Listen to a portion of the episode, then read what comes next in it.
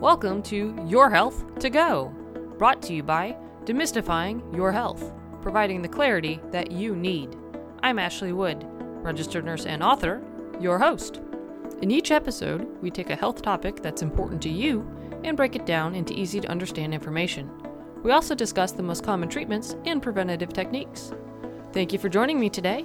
Let's get started.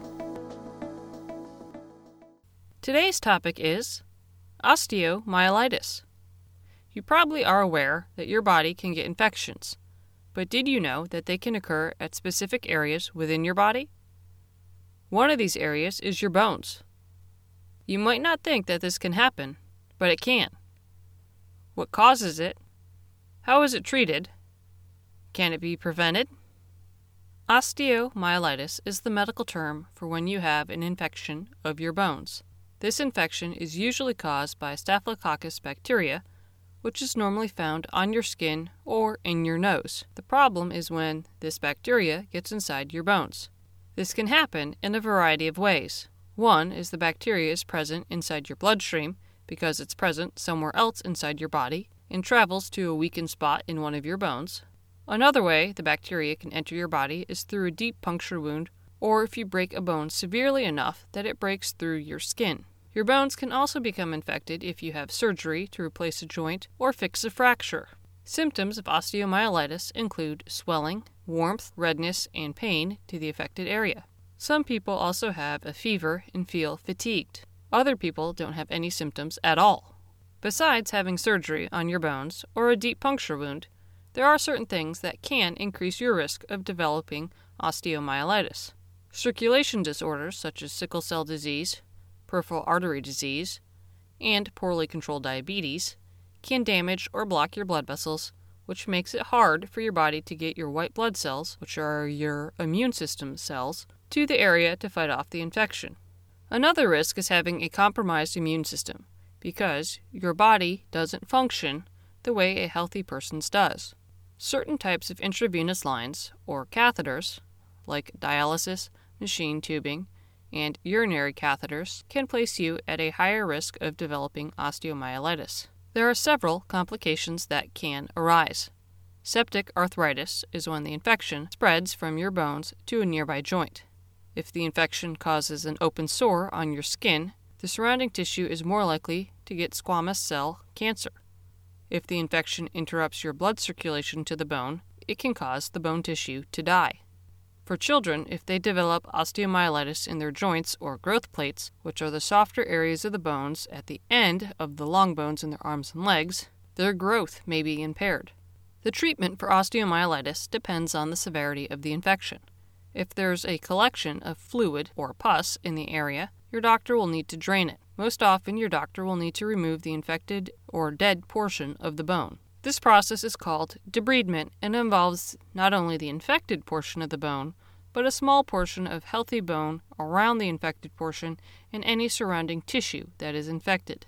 In order to fill in the space, your doctor may place a temporary filler in the area until you're well enough to have a bone tissue graft. Typically, they wait to place the graft until after you've been treated with antibiotics via intravenous or IV catheter for six weeks to make sure the infection is gone. Once the graft is in place, it helps to repair damaged blood vessels and helps to form new bone.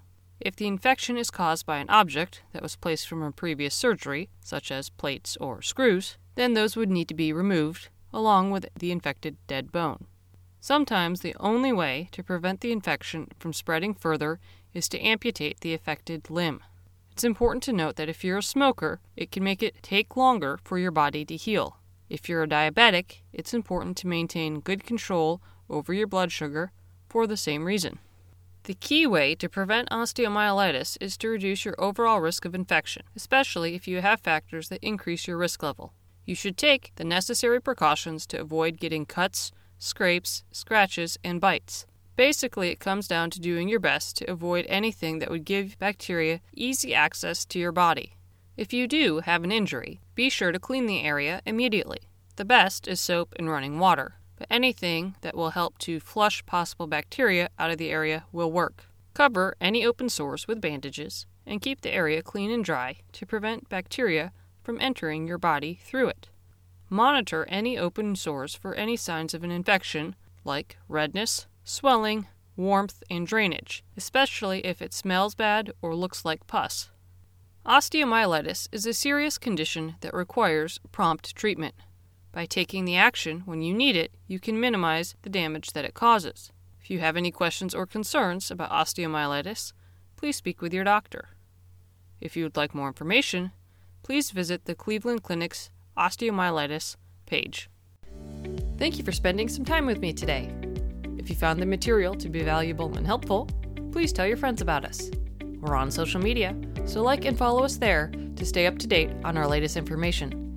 You can also sign up for our weekly newsletter on our website. Stay healthy, and please join us next time on Your Health to Go. Now, time for the legal statement. Please keep in mind that the content we provide is not intended to be a substitute for professional medical advice, diagnosis, or treatment. Always seek the advice of your physician or other qualified competent health provider with any questions you may have regarding a medical condition. Never disregard professional medical advice or delay in seeking it because of something you have heard on Your Health to Go or seen on the Demystifying Your Health site. Demystifying Your Health does not recommend or endorse any specific tests, physicians, products, procedures, opinions, or other information that may be mentioned. Reliance on any information provided by Demystifying Your Health, its employees, others appearing at the invitation of Demystifying Your Health, or other visitors to the site is solely at your own risk. If you think you may have a medical emergency, call your doctor or 911 immediately.